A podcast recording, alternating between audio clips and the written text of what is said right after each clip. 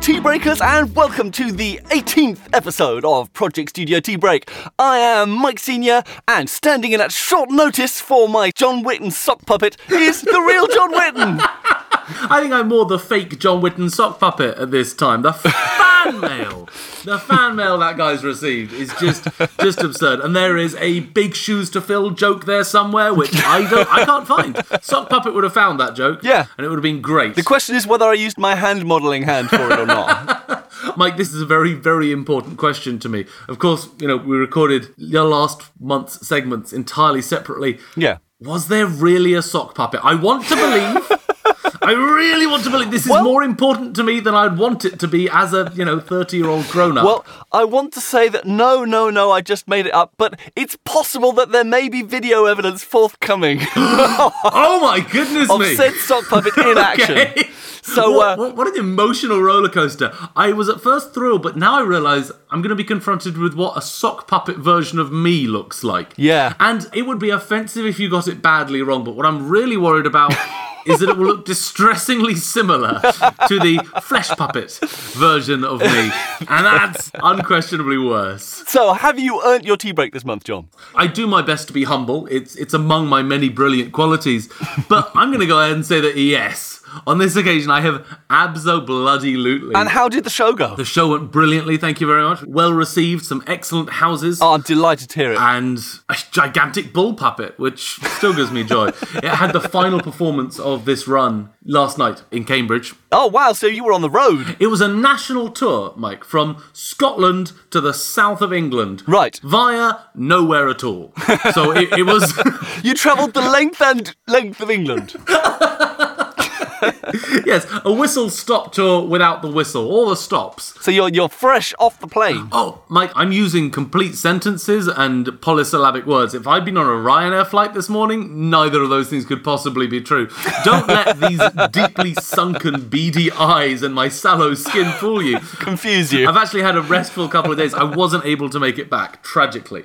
So the AD and the writer were in charge, which is a horrifying thought for if you're a control freak like me. What do they know? Yeah, yeah. But um, I'm sure they managed all right. Yeah. Without me, he says. Considering. Considering, I'm, and they masked their pain at my absence very bravely, as did the cast. They choked back their giggles. They did, they did, they did their best. And then after that, I was in back in London, Lovely. my old stomping ground, do- a project at the at the, at the Royal Opera House, which was lovely for lots of reasons. Yeah. but primarily because the Bolshoi, Bolshoi, the big fancy Russian dancers, um, were rehearsing there at the same time. Oh, wow. Totally unrelated project, but we walked through their break room to get to the canteen Cool.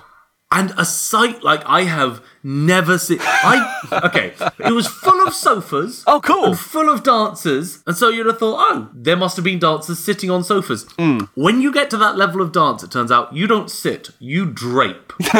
yeah. what you need to imagine is putting, I don't know, put, putting a crisp packet in an oven and then just turning it on until it starts like dripping through all the holes between the. this is a terrible metaphor. So it's kind of sponsored by Dali. It is. Thank you. That's a much better metaphor. It's more highbrow, I'd say. It is. You've set the level of the podcast. Let's let me try that again. Their rest and relaxation it was almost as if it was sponsored by the surrealist artist and a personal friend of mine, Salvador Dali. Oh, very highbrow of you, John. I thought so. I, I watched you there on Skype rustling through your crisp packets, looking for something to say, and it just I just thought, Darley. Yeah. So absolutely boneless draping and looks of aloof, bored disdain on their faces and having to even exist. you sure you didn't walk for a perfume commercial being filmed? I I'm not. It's kind of lots of beautiful, boneless people draped over the scenery, aloofly. 100% honesty, I am not confident that that wasn't the case. Now, if it were, then I ruined it. me, me and my clomping troop of actor friends Oh, dear. Um, How about you? How about you? Have you earned this tea break? Oh, I think I kind of have. I've been like a couple of weeks in the UK traveling around meeting various people. Jet setter. Absolutely. And then going off with the family and camping down in a campsite in Naples somewhere and just doing absolutely nothing kind of off grid. Oh, lovely. In the meantime, as you'll know, I, I played football with my computer and and had to get a new computer sorted out. And then coming back, it's like this mental everything's been taken apart. Uh, yep, yep, yep. Finding things that aren't plugged in. Things that have been stored at kind of opposite ends of the room have managed to become tangled. Yeah. Somehow, just crawling towards each other over the floor. But now I feel we should get on to the listeners, Well, let's do that. seeing as they're listening. They've got off too lightly in this episode so far. We have follow up from one of our Patreon supporters. Hello, Tom! Hi, Tom. And he has sent a link to a most fabulous piece of real life toast foley, a cathedral of the toast foley artist's art. I think I think this absolutely is our holy place. This is our pilgrimage. Yep. Now. And it is from a 2006 film with Jack Black in it called Nacho Libre. And there's a sequence where he, as a monk, pushes a plate of toast under the door of a nun he fancies. and it And they end up sitting there facing each other, just crunching toast wordlessly. incredible. And as Tam pointed out, not only is it a grade high up in the mixed toast foley, but it's also binaural because you get the stereo thing of them eating their toast at different sides of the image. it is the justification for the Foley department in in one scene. Yes. I think it's so classic, it's so true that the diamond lives in the rough, that the, the rose amongst the thorns, you know, the, the narrow, the straight and narrow path is never easy. Look, no one wants to watch Jack Black vehicle Nacho Libre. No one No. one wants to do that. But in order to get to this bit of toast foley, if the price is, you know, some mildly racist crotch hit slapstick. What do you mean? I thought he was Mexican. I made the mistake of watching 20, 30 seconds past the toast foley, what, just hoping they'd crunch that toast again. And oof, oof. Well, if you think that's bad, there's an even worse crime being perpetrated. Oh, oh dear, a serious voice. I was shocked. And, and appalled? I mean, the toast foley may be top notch, but the toast continuity guy should be shot. Tell me more. Because if you look closely, after his first bite, you see that there's a clear bite into the toast, and one corner of it is kind of slightly fractured off and is hanging by a little whisker. Okay. And the next shot, it's a completely different piece of toast. and it changes about three or four times through that scene without him taking another bite. It's like they don't really care about toast continuity. How large is the monitor that you were watching this on that a slightly bent, fractured piece of toast It's the full home theatre treatment. Look, let's be honest, it's not an exciting scene. No. But surely you had something else to look at besides this forensic analysis of a corner of toast. Another follow up from another patron. Darius is back. Hey, Darius. Following up on our patron extra about uh, hand modelling, Absolutely. And he was making a very valid point that it's not actually that much of a surprise that musicians generally have nice looking hands Yeah. for two reasons. Firstly, that they actually use their hands and arms a lot. So you'd expect them to be fairly well trained in some way if you play an instrument. You know, you've got to have some kind of muscle control. Some kind of coordination, yeah. and a lot of instruments require good nail care. I mean, you're a guitarist. Do you need to worry about the state of your nails for that? Well, it's, it's funny you say that. I'm starting to learn flamenco guitar at the moment. Oh my god. An early phase of that is known in Sevilla as being really, really bad at flamenco guitar. It's called strumming slightly faster. slightly faster, slightly harder, having sore fingers all of the time. Oh god, yeah. And as you say, nail care is necessary there. Yeah. Not so much because it sort of finesses the sound or, or it adds anything particularly sophisticated. It's Just if you don't look after them, you won't have any fingers left after a couple of weeks. So you'll just kind of sand them down to stubs. I wonder whether you can get like special veneers. you can go down to the nail salon. Uh, I'd like some uh, flamenco guitar veneers, please. And there'll be special like titanium and reinforced. You joke.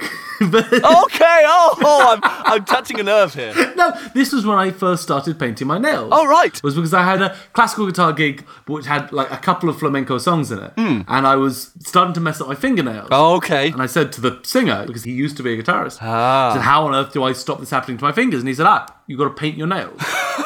Did he suggest a, a flamenco colour? He didn't. He didn't. He may have wished that he had. Revlon sp- special flamenco formula. the next day when I came in with red nails, which I loved the look of, and you know something awoke obviously, and all the rest of that. Um, I- he said, "John, there's clear nail varnish." How was I to know this was a this is a new world for me? You were woke, but you weren't that woke. No. Not to know, but even when I did know, I thought, well, if you're going to paint your nails, paint your nails. Yeah. you know, it's kind of like a an, inv- an invisible hat. Dariush was also kind enough to send a link to another choir, not the one I was recording, but a, a similar one called uh, Perpetuum Jazzile, doing exactly the same kind of storm creation technique a cappella. Oh, the same Storm Foley. Yeah, but I've put my like recorded one up on the Patreon extras as well. Okay. So you can compare that and the live thing and get an idea of what it looked like and then the uh, actual final results. So, do you have any idea when they stole your idea? Well, I mean, or, or when they were planning on crediting. I wasn't going to say anything, but even if their video predates this by several years. Oh, it hardly seems important. Now you're just No. Now you're just nitpicking.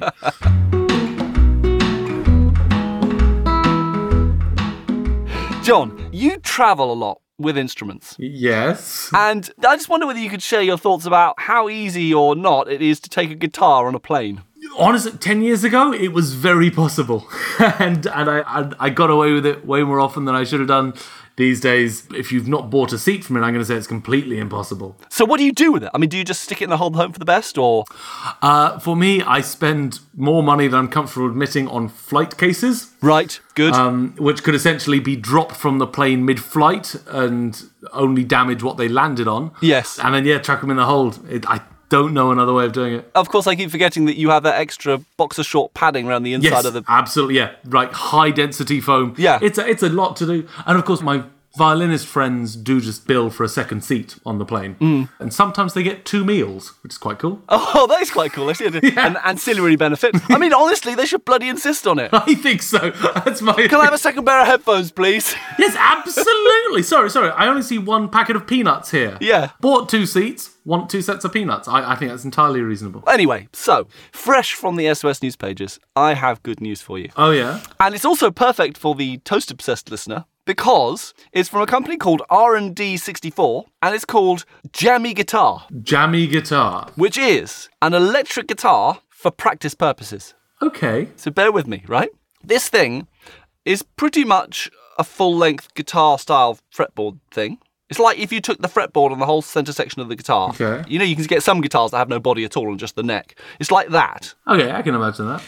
It's got real strings with adjustable tension. Okay. So you can adjust it to how you want it to feel. You can even restring it if you break a string.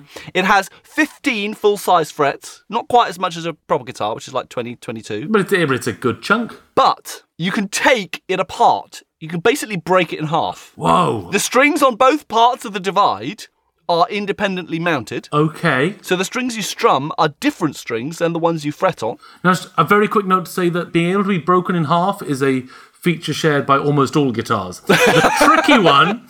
It's making it playable afterwards. Yes. Now, if it can do that as well, Mike, then I'm excited. You can reassemble it. Okay. And because you can break it in half, you can get it to a, like a 17 inch length and you can fit it inside your carry on case. Blimey. Furthermore, there are three other bits that are kind of flat pack as well that you can strap onto it so much like man with a golden gun i mean i just feel it's like i would most of the joy of having this thing would not be in playing it it would be just nonchalantly getting it out of your case and putting it together in a kind of a day of the jackal style way and basically most of your time will be spent talking to people about how great it is that you can pack this thing up into bits Right, sure. it's battery powered and generates its sound not from the strings directly, but via sample triggering. okay. But the strings are capacitative, so it can detect where your fingers are on the strings, Oh, that's so clever. whether you're muting, whether you're string bending. So it is apparently surprisingly natural to play in the same way you would play an electric guitar. That's remarkable.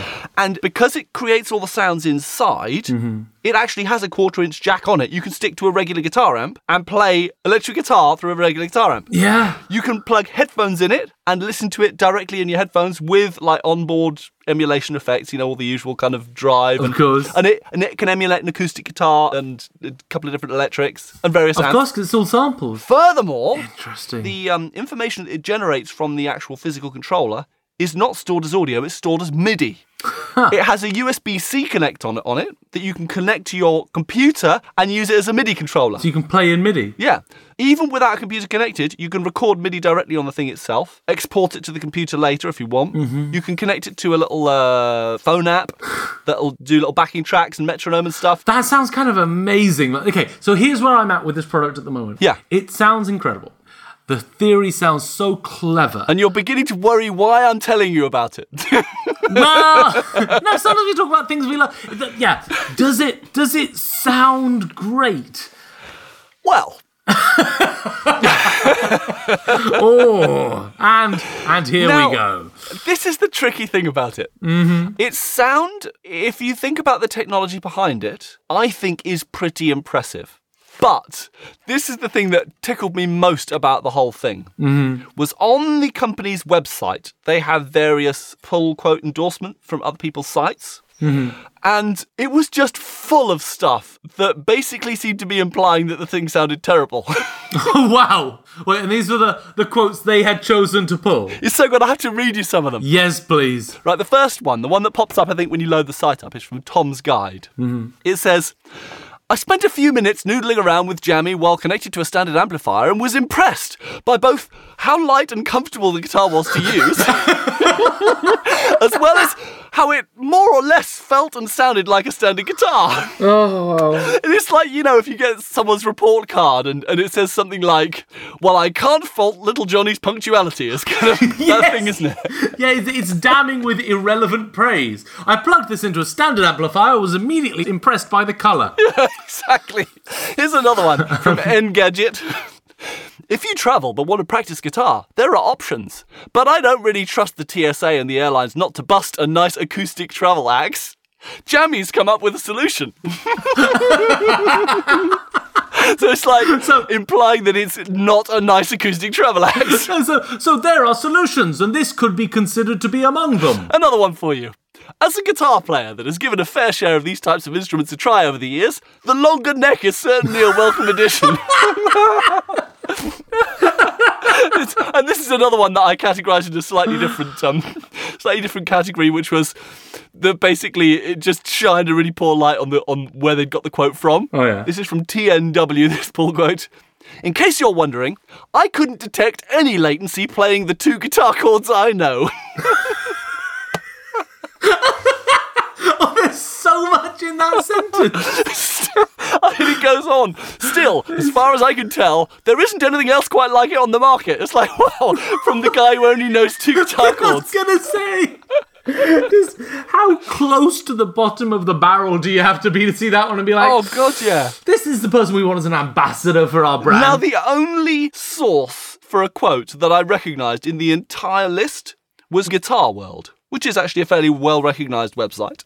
okay. Their quote was Ever wanted a guitar that can fit snugly into your backpack? Well, a new guitar called the Jammy might be just what you've been looking for. so basically, what they've done is they've pulled out as a pull quote that like intro text that you get at the top of a news piece. The tagline. This is what I was going to say. Yeah, the, the, the bit to try and get you to read the article rather than anything they actually said about the product. And you think, well, maybe it's a review, but no, I followed the link and it's actually the news piece where they're basically regurgitating their press release. so they're just saying this product exists. So I just thought that was such a brilliantly poor selection That of is pull quotes. But the marvellous. thing is, actually, I think the product is quite good as a concept. If you want something that's a controller that you can use stuff on the go, and actually the best advert for it, I thought, Hmm. was something that the, the guy who's clearly like the founder of the company. Hmm. He did a really impressive demo where he took his jammy guitar and his phone and one of the little iRig things, the little portable audio interfaces for your phone. Oh yeah, yeah. He got into a cab and over the next 45 minutes in the back of the cab put together an entire track in GarageBand. That's cool. He triggered the auto drums from GarageBand. Hmm. He played guitar parts from the guitar itself, recorded them in via the iRig. Yeah. He used the MIDI controller to do a bass part. He then, when he got to his destination, spent another 15 minutes doing another guitar part and some vocals. And he put a pad in as well with a MIDI controller. Yeah. And I thought, actually, as an on the go music sketch pad thing, that is brilliant. yeah. And the other thing that really says to me that I can't be too snide about it, despite the very amusing pull quotes, Despite the desire. is that it has got a massive amount of interest from people. Several hundred thousand dollars of Indiegogo funding they've managed to get. Really? They've now gone into mass production. The thing's priced at five hundred dollars. That's about what I'd, what I'd expect. They've had huge numbers of pre-sales and stuff. Well, I tell you, this conversation has got me to the point where I'm definitely going to get on YouTube and have a bit of a listen because there's so much about it which appeals, but even the pre-sales don't really they don't convince me all the way. Yeah. Because there's this intangible thing which is impossible to get at through conversation. How does it feel when you're playing it? Because I remember forever ago in a, in a guitar shop, I saw a MIDI guitar and I thought that sounds like fun. Yeah. And there were just buttons on the frets instead of strings Yeah. and the actual strumming area was slack and lifeless. Yeah, yeah. But that could have been described to me in a way that made me excited. To be fair, there are quite a lot of like portable guitar style controllery things. Hmm. But this one's interesting because it uses real strings. Yes. And the number of performance techniques that it can actually deal with, you know, it can deal with hammer ons, it can deal with string bends, it can deal with pull offs, it can deal with palm muting with the left and right hand. well, see, that's so new. Yeah. That's a kind of a step change in terms of playability. you don't need to play for the controller, you can play guitar Yeah. and have it understand what you're doing. Okay, exciting. I'm going to have a look around. I will let you know my verdict. I think that may be the first time I've ever sold someone a guitar based product.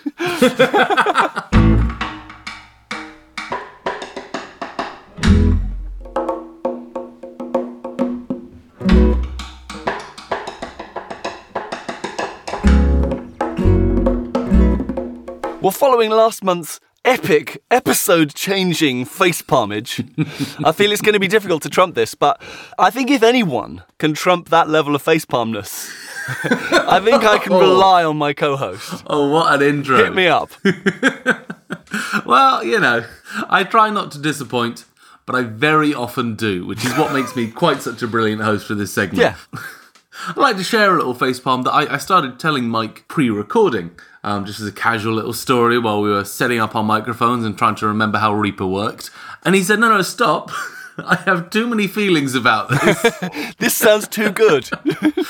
so recently been traveling for work and um, went ahead and cleared out my whole like recording area. Cleared the deck, so to speak. cleared the decks. And as I was saying to Mike, there's two little goblins inside the head of every musician. Okay. So you're doodling on your on your piano, your guitar, your pan flute, Yeah. and you hit upon a certain secret chord, a certain melodic riff that you think, oh, that's quite good. Maybe that's the one that's going to make me the next Ed Sheeran. Yeah. And one of these little goblins says, um, Have you got names for them? "Do I? Oh, naturally, I have names for them. Uh, They just slipped your mind. No, absolutely not. I have them entirely to mind. Okay, That's why okay, I'm, right. Why I'm about to say them, if you'd just let me. The first one's called Hoffenbach. Okay, yeah. He sounds quite hopeful. He, no, he d- he is, and he says maybe note that one down. Hmm. Grab a bit of notation paper, turn on your phone's voice note thingy. Whatever. Sounds like a sensible chap. yeah, Hoffenbach, nice guy. And then there's then there's I think the readers, unfortunately, they may have that deleted by Errol. He'll just be known as Beep from now on. That's just fine by me. B or BT. So BT Yeah. goes ahead and says, um, nah, now you're a musician, aren't you? It'll be okay. yeah. What, what are you talking about? You can handle this. I mean, how long have you been doing this job? Well, it's nine notes. Just like have another look at them. Yeah. Surely you'll remember what those nine notes are. You've remembered bigger things than this in the past. Ab- Absolutely, L- is, is one of the lies. It's one of the lies that BT tells. And then you know, if you're anything like me, your unfailing experience, the ending to every single one of those stories, is to come back from a peanut butter and jelly sandwich and think, "Oh god, What was that called? oh god, there was a D in it somewhere." was it this? No, that that sounds aw- that sounds like the worst thing I've ever played. Was it this? Oh god, it's a new worst thing I've ever played. And there's just the sound of Hoffenbach gently slapping his forehead in the in the background. kind of punctuating it. leafing through brochures for long cruises or holiday homes in the Maldives. It's, Yeah. Not a not a very pleasant life being Hoffenbach. So Hmm. I'm given to understand that is not an entirely unique experience of mine. But my face palm this month is of having that experience, but with my entire studio setup. You played an entire studio setup chord that you couldn't remember. I did. Well, nearly actually. I'd like to hear that chord, but then I have a feeling it's escaped to a. spoilers, but so in the Halcyon, Halcyon, de- what are the Halcyon? Is it Halcyon? What does that mean? Where does that come I from? don't know. I meant to look it up, but then I forgot to do it, and it's now slipped my mind. in the you got me there. In the good old days, Yeah. Before I went away, I did have my whole setup perfectly attuned. Oh, it was. Imagine it glimmering. Imagine every time your hand fell, albeit carelessly to one side, it would just land on an instrument. Yeah. We're ready to receive it. The wires were, were all perfectly cable tied and Ah. snaked like fig tree roots. It was like jewellery. It was. Fine weaving. It was very similar in many, if not always, to jewelry. And then I, I, I went away for a while and we rented out the flat. And so um, I just kind of put it all in a box. And before I did, Hoffenbach, uh, who'd just come back from a much needed rest break, he'd had some reco- gardening leave, recovery time. and, and he said, Oh, John, why not, why not snap a photo first? What an inherently sensible chap he is. You have a phone. You're probably already holding your phone as I say this. You're a couple of apathetic thumb twitches away. Yeah, we're all in agreement. So I got out my phone and I went to the camera. Oh, and along comes BT. Along comes BT. It's like, how many wires are there? I mean, it looks like just two or three. That's what he How many sockets are there? They're different plugs, for heaven's sakes. said. John, mate, you've got this. You're a professional. You're fine. Don't even worry about it. It's perfectly obvious where everything goes. Obvious, yeah. It must be easy to remember. and who's got time to take two or three photos anyway? So I come to you now from some combination of tangled wires, Yeah. mismatched adapters, and tears. It's kind of the nest that I've built around myself. Oh, the worst bit is when, when I think I've nearly got it and then none of the wires reach. Sure, I used that one, but it's six inches too short. I suppose I could just kind of push my laptop perilously close to the desk. That's one solution I have very genuinely be considering. Well, I can say from recent experience that sometimes doesn't end well. We're trying to have people learn from our mistakes. A friend of mine told me. Did he now? Sounds like a wise man. So yeah, it- it's either that or it's just about popping a bit of lighter fluid on the old desk. and uh, packing a, a clean toothbrush and a change of underwear in a backpack and starting a new life on the on the open road.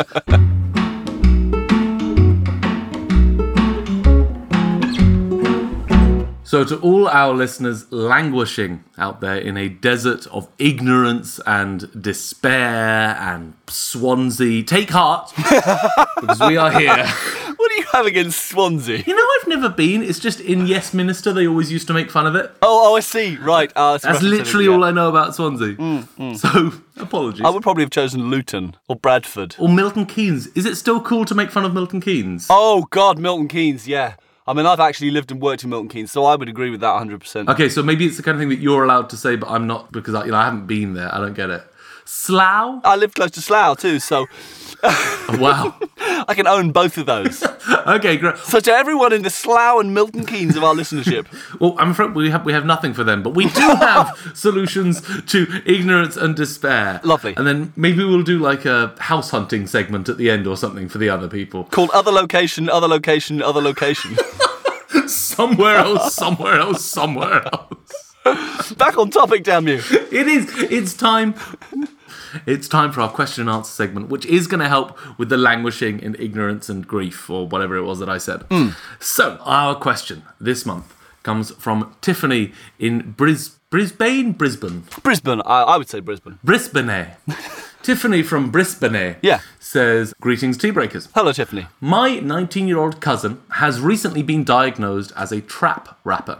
Debilitating? We are working through our grief as a family, uh, but I had managed to keep some kind of emotional distance until last week when he wrote to ask me if I could make some beats for him. Did he use a Z? No, Tiffany used an S. I can only imagine what consonant um, the unnamed relative used. She translated for us. Just have to quickly ask because I know you know you're a bit old. Hmm. Yeah. you're a bit ancient. So, beats. When I talk about trap beats, as I do on a daily basis, Hmm, w- you know what do you take from that? I mean, isn't a trap somewhere between uh, a dog cart and a broom? How on earth you managed to get an anarchic transport reference in there? I will never know. But Yeah, okay, so yeah, I, I think I get the trap. I, the mix, for a mix review, at least, that keeps me passably up to date with music stuff. So yeah, I think I can Oh, get okay, the trap. of course, Yep. of course. yep. So it's a what? It's a ticker tape dispenser on some sort of steroids to anyone who, who hasn't had the chance to listen yet. Tiffany continues. Needless to say, I don't want to at all. Yes. But the problem is, I do make music professionally. Ah. So I need. I love this question. I need some advice on how to make on how to make my beats utter kryptonite to a trap rapper. Oh, all right. I am open to production techniques for cheesiness, right. rhythmlessness, Okay. and then in brackets, while still implying that I was trying to make something decent, and unwrappability too. Oh, unwrappability too. This is our task for today. I think my heart immediately goes to the cheesiness. I want to help Tiffany create something that is just so dated. Well, it's difficult though. That I mean, my touch point for datedness would be the 80s. Ah. But the problem is that a lot of like hip hop and trap stuff has reclaimed 80s cheesiness. Yeah. I think you'd have to go back further to like the 50s. That kind of cheery housewife's choice kind of. Yes, yes. I think cheery has got to be our anchor because I've actually been kind of getting into this stuff. And what amazes me is that it can eat anything. Ah, right. it's almost as if if you find a sound that you can't rap to as a rapper, then that's a gold mine because it just means no one else has done it before. Yeah, and it's interesting because this is the whole thing that was always with hip hop too. Mm. That a lot of the classic hip hop tracks have taken things that should be cheesy. I think we've talked about this before with Annie in Hard Knock Life. Mm. We have, which is an absolutely incredible beat. If you could get away with something like that, or the, it's like recently you've had um, like my favourite things has come up in an Ariana Grande track, and there was uh, if I was a rich man that was in um, Yeah. I think a while back with Gwen Stefani, and again they do this kind of stuff, don't they? And there was a godless dance remix of "Oh My Darling Clementine." Not Did heard that really one. well in the charts. No, I'm not even joking. oh it was God. And Black Eyed Peas did I'm Having the Time of My Life. Yeah. Oh my God. Yeah. Black Eyed Peas. They are serial offenders. It's, it's endemic. So, so, Yeah, this is tricky. What is cheesy enough to sync a hip hop track? so, Tiffany, this is our first warning to you. You are on thin ice. Mm. Just a slight misjudgment could make you, you know, the next Dr. Dre. And you know, I was gonna say, oh well, stick a banjo in there and go all country, but you know, you've got the whole Old Town Road thing now. Yeah, no, that was. I think that that's was, a tricky nut to crack. Yeah. I'm not sure how you'd make it too cheesy. Yeah. Without it potentially becoming a viral hit. Yeah, there we go. I mean, hell, you could stick a sample of Baby Shark in there. In fact, we should. that will be a huge hit. Have you heard someone on YouTube mixed the Thomas the Tank Engine theme with 50 Cent rapping? Oh, wonderful. I, w- I will send you that. And you know what, Mike? It's horrible. It works. I know, I think this might be an impossible task to make something too cheesy. Okay, cheesy is your dead end, which means we need to go harder on the rhythmless and the unwrappability. Okay, right. Rhythmless, I've got some ideas. Okay, what you got? God, do I have some ideas. I, the number of tracks that I've had sent to me that are inherently unmixable for that reason or unwrappable or whatever, just have no groove at all. So I've got lots of ideas there. Amazing, amazing. Give us the benefit of your wisdom. Right, it- the thing is, normally I have to sort it out. So, so it's like doing the opposite, it's breaking it. Yes. So if I were going to break it, I've got a whole laundry list of things that I would do. First, I would use breaks and loops that disagree about the degree of shuffle. Oh, so wait, so they phase is what you're telling me? No, they're different rhythm and percussion loops, but they disagree about the swing, yeah. God, that sounds horrible. Yes, great. And, and it's even better if you've got different combinations of them for different sections of the song because then the amount of swing will seem to change from section to section. Yeah. And that'll really throw your rapper off. They won't know quite how far to swing it. Yeah, that, that'd be good. The second one is do something that sounds good and then offset things like 10, 20 milliseconds different ways. so some sections of your song where there are only a couple of instruments playing may sound like they're really in the pocket, Mm-hmm. and then other bits, when other bits come in and they're slightly ahead, it'll seem like it stumbles when it gets into the next section, and it'll seem like suddenly it's like slowing down or. Oh, Mike, you're a monster.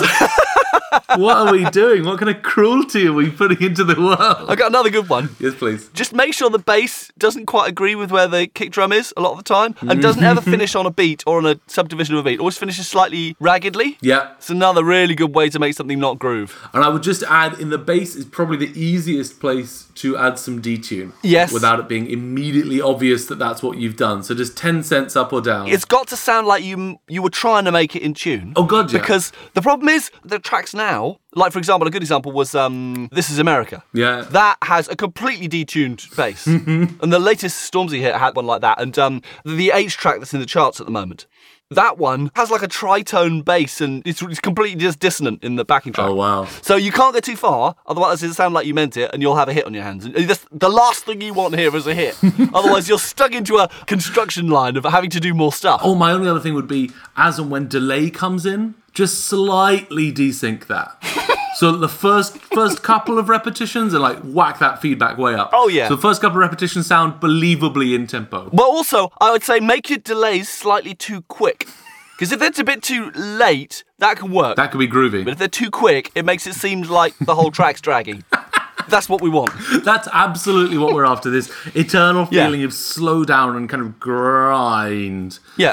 Also, what's fun if you're kind of cutting tracks out and bringing them in. Yeah. Don't do that exactly on the bar, Yep, I go with that, definitely. and don't have them all slightly early or all slightly late. Just have that be a really stumbly start. Yeah. To a new section when when you bring ones in. I've got another one. Oh yeah. Yes, please. Put in rhythm parts that are programmed Hmm. and they use too many small subdivisions. it's a great way to make a track slow down is to labour each individual 16th note or 32nd note in your groove. But Oh, wait, wait a minute though, Mike, because this is trap we're talking about. Home of the like 128th note hi hat. well, yeah, but there, there are gaps in it, aren't there? Oh my god, wait, wait. So you mean constant? Yeah. Something playing on Just make sure that there's an event happening every 16th note and it'll make your groove seem to be slower. Oh my goodness. Especially if there's no velocity variation. yes, absolutely. Get everything at 127 and just go nuts. um, unwrappability too was a weird one. I was thinking about this one this morning, trying to unpack it Hmm. because it could just be taken to mean the same thing as rhythmless. But then you got to understand that, of course. For a mumble rapper, the more kind of around the beat you are, the better. Yeah. Like this is not Sugar Hill Gang anymore. Totally. So my best idea for that older relative Tiffany from Brisbane. Don't want to make any assumptions, but I imagine you can't rap at all. So I'd play that to your advantage and just like seed your beat with lots of yes. And that's right. and that's what my little cousin believes. And just like so freaking proud of him for doing this all by himself. I remember when he couldn't eat with a spoon You can get the sly digs in there. That's great. I like that a lot. given these posts to kind of work around. I think that's a rich vein because in order to make hip hop work, particularly if there are cheesy elements in there, right? You've got to be super self-believing. yeah, absolutely. A rock solid sense of ego. And so if it's like, oh, look what he's done. and then you get that kind of patronizing thing. That I think that could add to the cheesiness. I think so. I think that might make it more unwrappable too. Oh, I've just had an idea. Yeah. I think I might have thought of something that is immune to a hip hop track in terms of cheesiness. I would be pretty impressed. Hit me up. uh, hair metal style guitar solo. Ooh. You've had riffs and things that like get samples of it, but if you actually had a proper guitar solo, Because, yeah, that was where my mind went first, is that I'm sure I've heard rap tracks with like chunks of screaming guitar solo. But if you just let it play out, and the same really could be said for, for a saxophone solo, actually. Another 80s stalwart. I think this is very good. Tiffany, I think you're gonna be fine. This next couple of days when you're putting it together, they're not gonna be easy. but there is a light at the end of the tunnel. Push through. Follow the worst advice we've ever given to the letter. I think the secret is it has to be a combined attack. Completely. It- It's got to be all fronts at once. You know, if you just go on the one front at once, you could end up inadvertently spawning a viral sensation. You just do the rhythm stuff, then everyone will call it wonky, and apparently that's good now. So, yeah, it's gotta be absolutely everything. Also, tell you what, here's something. Yeah. Every 16 bars swap genre. because even though rap can go any genre, I don't think of it as like progressing through them, flip card style. That is true. Yeah, I mean, trap doesn't have song structures, really, does it? no, it starts until it stops. So if you like have a proper chord progression in there, and like have a verse, pre-chorus, chorus, verse, pre-chorus, chorus, middle section, Each in a different genre, and each kind of section change preceded by a ba ba ba da ba ba um, and then just into the next thing. I can see that working. yeah, Oh, I feel, I feel good about your chances, Tiffany. I really do.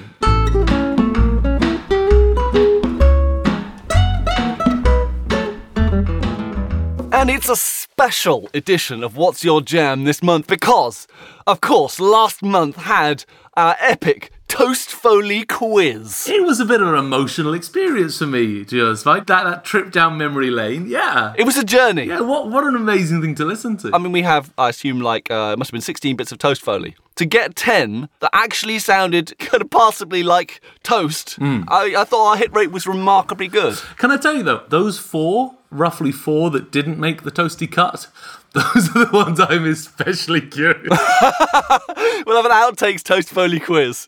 The ones that didn't make it. I know for a fact I was listening to it that my spraying a deodorant bottle near the mic didn't make the cut, and that's all right. Yes, sadly, that one dropped out. But can, can you remember off the top of your head what else just was not quite there? Um, I think the snare drum one might have gone because I think that sounded so obviously like a snare drum. I think.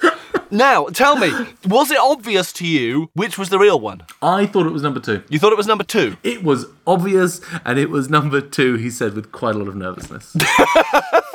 And with some justification because it was number three. oh!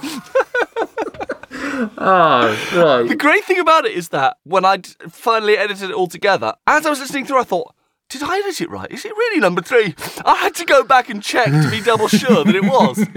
so, what this means is that we are such good Foley artists that we can do more convincing toast Foley than the real thing. Than even toast can do. And, in fact, I managed to fool both my daughters too. That's always every father's dream. The real toast Foley wasn't even in their shortlist first time round. Oh, magnificent, Mike. It was a slam dunk. So, um, my big question is: Did we have any external submissions? Anyone wanting to put their their money down on what they thought? We did get some sign ups to the mailing list, so clearly people are on tenterhooks. Okay, people were curious to know. You know what? This says more about the density of my schedule today than anything else. But I am going to go back and have another listen because I, I, I don't know how I could have got that wrong. we do this every month. It's a question of ear training. Obviously, my greater experience of listening to Toast on a daily basis. That's what it is. I need to cut cereal out from my life. Right, with that said, uh, it is a new day. So, ladies and gentlemen, I present you with some totally ordinary toast. To add to the growing archive. That was pretty good. I feel like that's even better than my snare drum or my deodorant can, which are hard acts to follow. Well, I don't know, it's steady. Okay, so we got some fine whole grain toast. But, Mike, this month you are bringing the jam. What do you have for us here? As I think most listeners probably will know, and you too, I have built a good deal of my writing career, and my career in general, actually, on trawling through interviews with engineers and producers and collecting and collating all that information and testing things out. So I've probably read and listened to more producer interviews than most people on the planet.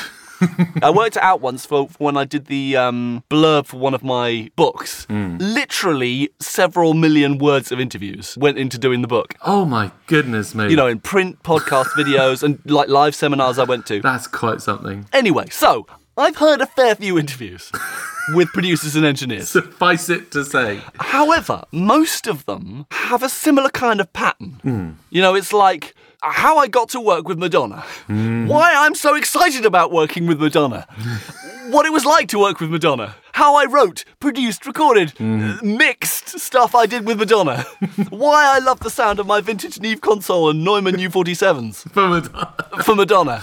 Basically, that's the bulk of what you get out of most producer interviews. Okay. And it's kind of fun and it's entertaining and it's aspirational in some respects. But it is a million miles away from the actual experience of people trying to make a living in a project studio environment. Right. And often, actually, the, the interviewers are kind of overly reverential and they don't think about the people that they're making the interview for and what they'll want to get out of it. So they don't really ask probing questions that would be really useful for you as a working project studio engineer. Right. And on the other side of the equation, if you go for interviews that YouTubers do, often they're like interviewing each other or they're just chatting about stuff, then usually that isn't then aimed at actual professionals. It's aimed at the more the bedroom studio community. Right. So it's not like how I earn a living at a project studio, it's more like how can I sound like the pros from my bedroom, Interesting. which is a different side of it. And so it misses out this whole bit in the middle yeah. Yeah. that is real working people who aren't doing A list projects but are just doing work every day to earn a living, Doing the work. Yeah. which is a huge number of people actually. And this is why my jam this month is a podcast Oh yeah. called the Working Class Audio Podcast. Oh, amazing. Uh, have you heard of this one? I haven't no, but I love the title. It's hosted by a guy called Matt Boudreau, and he's basically just a working audio engineer based in California. Mm-hmm. Really kind of salt of the earth guy who's been recording for years. At one point, he had a studio that he owned and, and ran, and now he, he kind of got out of that. It- that wasn't really working for him, and he's working as a freelancer basically now. Amazing. And what's his favourite thing about Madonna? what are his funny Madonna anecdotes? What did she say when, when she was offered the wrong type of sandwich? Actually, I don't think I've ever heard him mention the word Madonna. Not even a single time. I don't think so. I mean, I've listened My to a lot goodness. of episodes of the podcast. Maybe it's just that. I mean, I'll come on to this, right? You see, he interviews other engineers and producers and people who work in audio. Hmm. He's interviewed some like big names, you know, your Eddie Kramer or Steve Albini or Mark Needham or Chad Blake. But actually, most of his roster is filled up with people that you probably haven't heard of. They're less well known, but they're still clearly making a good living in the project studio environment or just in the industry in a more low key way. And that's actually what's so cool about it. These are people talking to exactly the audience that you're talking about. Yeah. And you, you don't hear them saying, oh, when I was in the studio with Madonna and, and when I was in the studio with Bruno Mars, you know, Thank- it's more like. Thank God you said Bruno Mars. Mike, I was getting worried that you couldn't find any pop culture figure other than Madonna. Like, the number of Madonna. times she made a reappearance in this description, I just thought, God, Mike, really? Come on. Get up to date, for heaven's sake. But yes, Bruno Mars also exists. I'm good. I'm happy. So yeah, you get the impression the interviewees are real people. You, you get them saying, "Oh, it was for a documentary on Discovery Channel that you probably haven't seen," but it's still it's a bit of stuff they were paid for and is out there and it's work. People I would think of as peers rather than those A-list people who get to work with Madonna. And the thing is, he asks a load of less common questions that you rarely ever get in any other kind of interviews about the real mechanics of earning a living as an audio professional So, what kind of questions are these? like, what's your attitude to money? Like, do you buy things on credit and then pay it off, or how much do you use credit in your life in that respect? Have you had problems with like debt in the Um. past? Amazing. How do you make a studio work as a viable concern in terms of paying your employees? And what software do you use to sort out your invoicing? Incredible. I mean, how much of your income comes directly from your audio work and how much comes from maybe consulting or, or teaching? Or do you have a side job? Can you work full time doing this? Or is there just not enough income and you have to be a marketing professional for like half the time? side hustling and. How do you decide what to charge for your time? Yeah. How much do you charge? Oh, wow. So, really probing in the guts of it questions. Yeah. And in fact, the great thing about when he gets someone really big on the show is that he asks them those kinds of questions as well.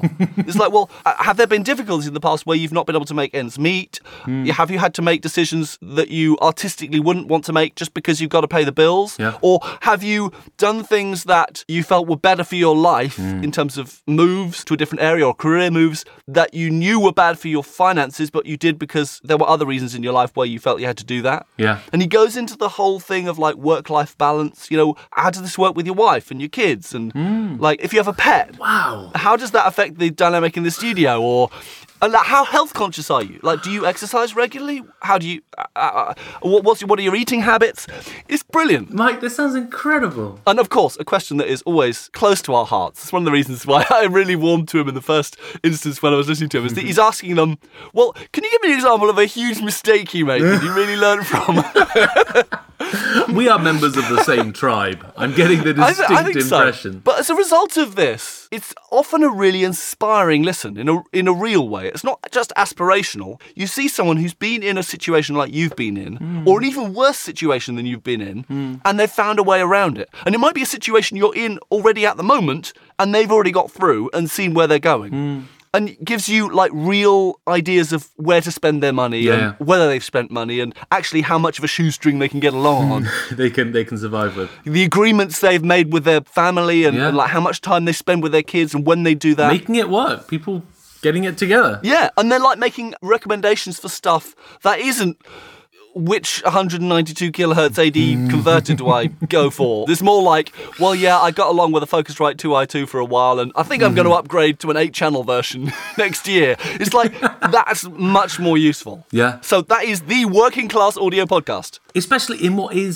by its very nature quite a solitary vocation it sounds like it's finding community there Yeah. and you know these commonalities with other people doing similar stuff Yes. nicely done matt boudreau that sounds really cool i will be giving you a lesson later today Except you can't say Matt Boudreau in just an ordinary way. oh yeah The thing is that in the introduction to his podcast, Hmm. he has this professional voiceover artist who sounds like one of those guys who does the announcements for the wrestling. oh wow And so it's like, this is the working class audio podcast with Matt Boudreau.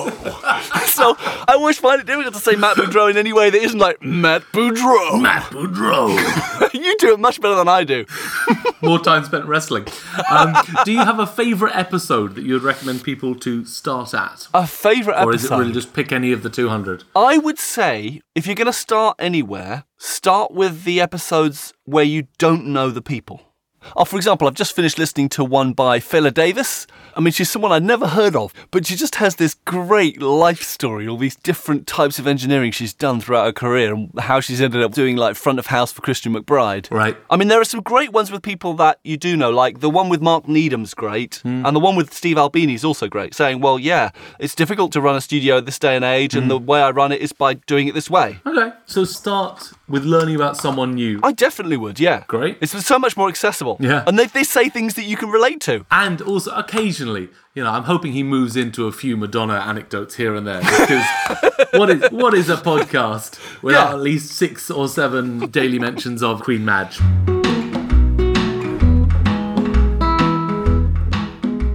Once more, the episode sadly draws to a close. But we do still have time to thank our sponsors for this month I should hope so. Total Recall Productions. Total Recall Productions. with their new app, the Flashback Studio. Okay. Oh my God, Mike. You see, judging by your earlier facepalm mention, this is something I think you could have used. Oh Mike. This is an app for your phone, which allows you to take a photo of anything in your studio and at a later date come back and look through the camera and set the transparency of the photo that you took previously against what you're seeing through the camera so that you can match what you're seeing with the photo that you took before as a direct overlay. I don't think you realise quite how close to the bone and emotionally raw. So I, I think clearly they already have one enthusiastic customer Wow. ready to purchase, already heading over to the App Store. Oh God, name your brand. So um, yeah, thanks very much to Total Recall Productions for sponsoring this month's episode. Thank you so much, Total Recall. Why didn't you exist a couple of months ago? Oh my goodness me. You can use it for live room setups, cable configurations, For example, uh, patch bay setups, outboard settings. You can take pictures of your mixer. it's got so many applications. it does. How much can someone expect to pay for this fantastic new application? Well, um, it's based on a kind of uh, head banging model. Right. Depending on how loud the face palm is through the microphone, it scales the pricing accordingly. Wow. Okay. If it can see through the camera that your your head has already a palm-shaped indent in it, then I mean you could pay as much as forty-four ninety-nine. Right. But if you can keep your cool and make sure that everything in the picture looks very well organised, then you might just get it for adware. I don't know, one ninety-nine, something like that. Okay. Wow. It's a strange sliding scale, but This is a new era of technology and pricing. okay. There's some interesting incentives in there. One for everyone to grab a copy of, I think. And of course, if you too would like to support the podcast, then please head over to our Patreon site and pledge whatever you like. There's all sorts of extras now on there: outtakes, bonus news items, Q and A. This month we have audio of that um, thunder recording I did with the choir that I mentioned a couple of episodes ago. Oh, yes. And of course, a special news item that we weren't able to squeeze into our Super Booth episode a couple of episodes ago about the Rossum Electro Music Panharmonium Mutating Spectral Resynthesizer and Trident Multisynchronic Oscillator Ensemble. A good three quarters of that segment is us just saying the name. Anything you're plugging this month? As ever, I'd like to plug our socials, which, as modern men of the 21st century, we naturally have. We are at Twitter. we are on Twitter. You visibly deflated there. Oh, here we go. We am in Twitter at twitter.com forward slash PSTB tweets. We're at Facebook at facebook.com forward slash PSTB books, and we can be emailed at. Tea Break at projectstudiotbreak.com. And in fact, if you go over to our website, you can sign up to the mailing list where we will be sending a mail out with all the links to the nonsense that we've talked about in that episode. And at the end of this month, um, first week of next month, and then a bunch at the end of. Nov- Between now and Christmas, I'm in a show called uh, Mountain Music. Oh, cool. by Little Bulb Theatre. We're performing in Farnham Malting and then around the UK. Um, so go to littlebulb.co.uk to see those tour dates. Um, and if you're in the audience with a Project Studio Tea Break t shirt, then you get a little wave. Yeah. A super unprofessional wave from me, like when I'm not doing any talky bits or playing the banjo. One with the like little wiggly fingers. yes, absolutely. Like I'm six and you're my dad. That's going to be our vibe. Yeah. Now, Project Studio Tea Break t shirts don't exist yet. We're working on that. Um, so you are going to have to make your own. for the time being, for this interim grace period, I will accept homemade Project Studio Tea Break t shirts. So it only remains for me to say goodbye from me and the sock puppet and John.